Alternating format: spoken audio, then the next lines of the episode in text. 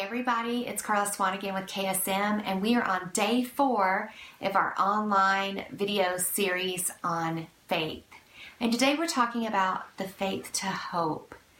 The faith to hope. It tells us in Luke chapter 18, verse 27, that Jesus said, What is impossible for man is possible for God. And I don't know about you, but I have a lot of things in my life that look impossible and that seem impossible, and that I would hope, and I do hope, that God wants to do something about it. So I don't know what situation that's coming to your mind right now that that God is reminding you of that He wants you to receive hope for, faith to hope today.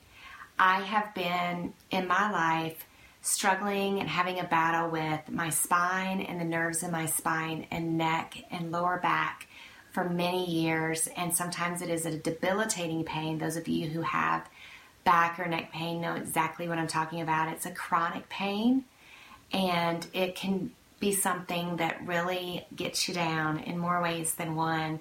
And so I have really been hoping that God will heal me for years. I know that um, I go to church and whenever they have an altar call and they want to pray for someone, especially when they call out prayers for physical healing, I always go up front and get prayer. And I've had some people ask me before, you know, we see you go up there week after week. Don't you get discouraged?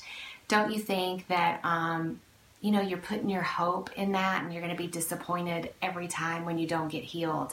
And I just want to say this, you guys, um, God is all about hope, you know, and it tells us in Isaiah, let me see here, 49, verse 23 those who put their hope in the Lord will not be put to shame.